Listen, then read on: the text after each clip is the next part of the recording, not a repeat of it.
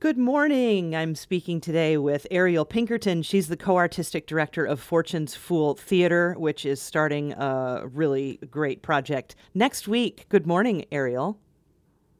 Good morning, Emily. So, what do you have uh, starting up at Fortune's Fool Theater next week? Well, we originally had uh, a space at the Crane Theater booked for this time in the hopes that perhaps our pandemic would be under control. And this summer we realized clearly that's not going to be the case. And so we had to pivot and think about how can we present theater in a COVID safe environment. Mm-hmm. So what we are doing is a project called To Breed or Not to Breed. And what it is, is it's a series of monologues with individual artists or couples if they live in the same household together around the topic of parenting or not parenting. This includes everything from people who wanted children, who had children, who don't want them, who didn't have them, who adopted, placed a child, fathered a child, lost a child, so on and so forth. Tell me a little bit about how the idea started. Well, I am a storyteller um, primarily at the Minnesota Fringe. Uh, starting in 2013, I began doing a series of storytelling shows um, that were a bunch of short stories, just all by me originally.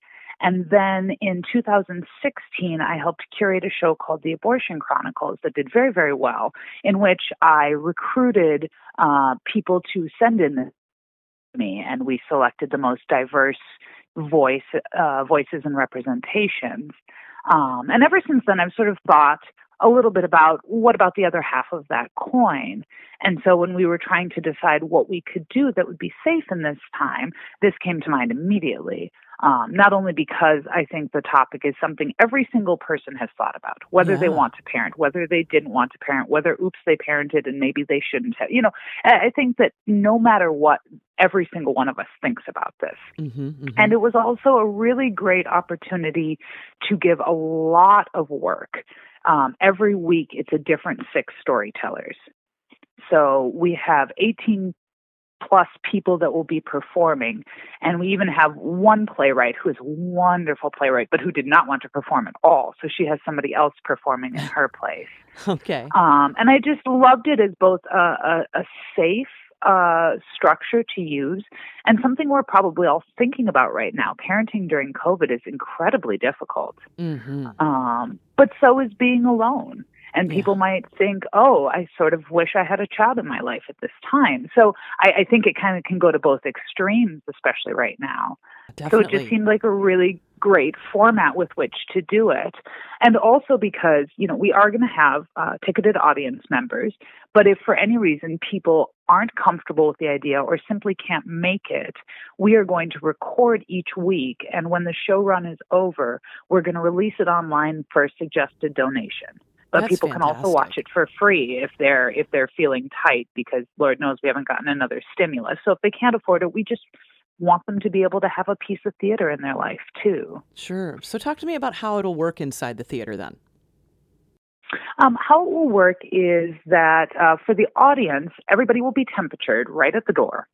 Um, if they have an unusual temperature, we're just going to say, I'm sorry, you're going to need to come back another night. Um, even if it's just a little bit above, we're just not, we're not safe, we're not comfortable with that.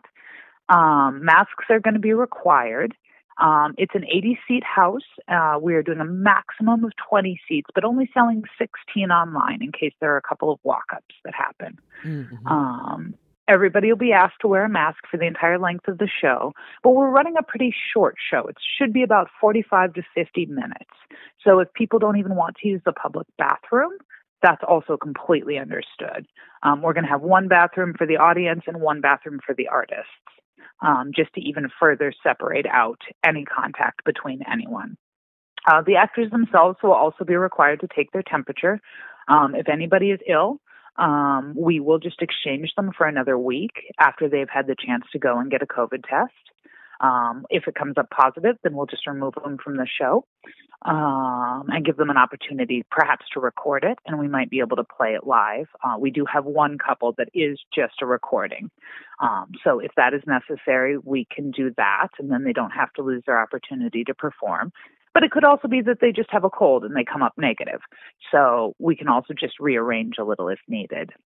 Um, and then they will all be masked, seated backstage at least, you know, six to 10 feet apart.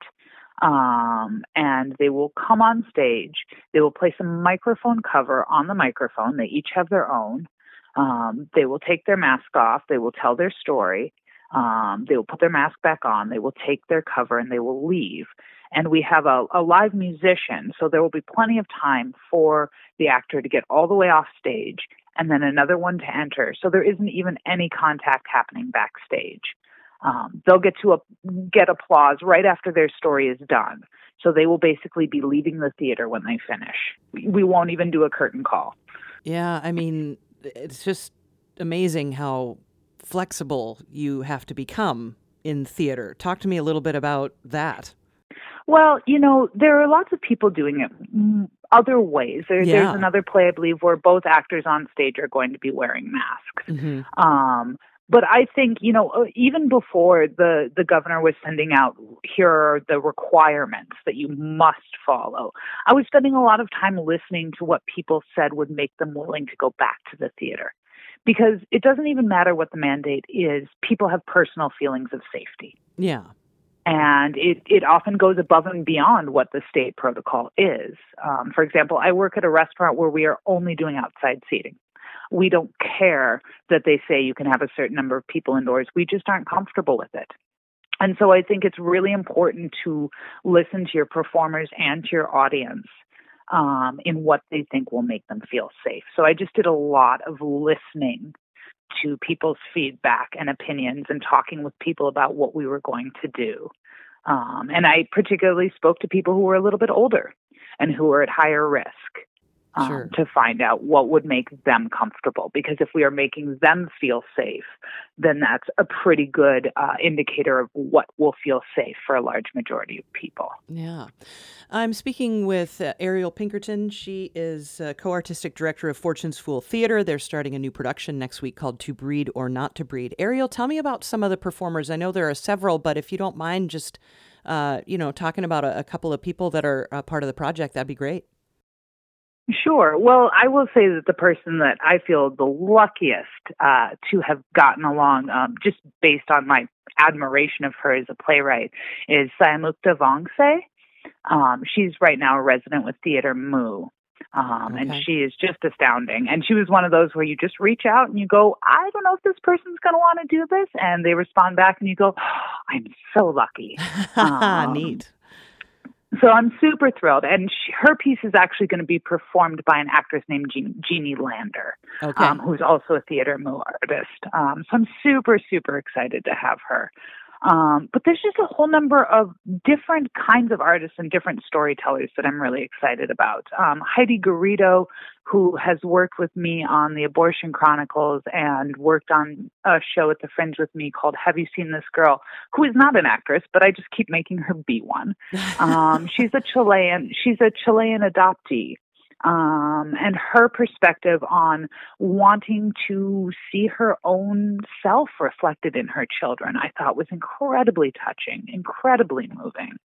Um, I uh, theater favorite Linda Sue Anderson, who has worked for years and years and years at Theater in the Round, as well as many other places, is performing with her husband Tim Hammett, who does not perform at all. So it's quite a treat.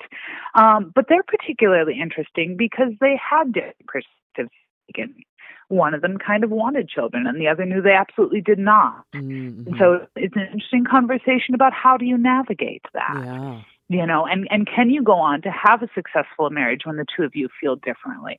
Sure. Um, because in contrast, uh, uh, Matthew Kessen, who has his own wonderful show called Reverend Matt's Monster Science, very, very funny. I highly recommend it. But his marriage ended because of their perspective, different perspective on children.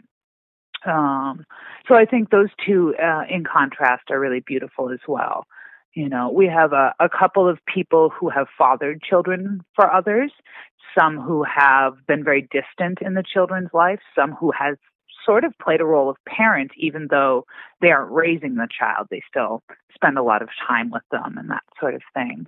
Um, uh, my father is doing a piece, which is really great, and I'm joining him on stage for that. Um, and I was very surprised um, at some of the things he said. You know, it, I've been very pleased with the number of uh, men and genderqueer folks that we have involved in this. Um, I think very, very commonly people think of this as a women only issue. Yeah. Um, and it's been really, really great um, to get the other perspectives on that. We have somebody who's pregnant right now. Um, we have somebody who is attempting to get pregnant and still deciding whether that's the right thing for them to be doing. Um, so it's just it's a beautiful, beautiful variety on a very difficult subject. Sure, sure. Um, Where can people learn more? Uh, they can go to fortunesfooltheater.org, and not only can they find the lineup show is performing every week, but there's a ticket link and there's a link to our two-page COVID safety.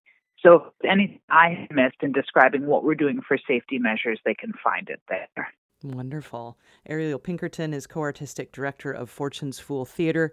The new show, To Breed or Not to Breed, starts Wednesday, November 4th. Ariel, thank you so much for talking with us today. Oh, thank you for having me, Emily.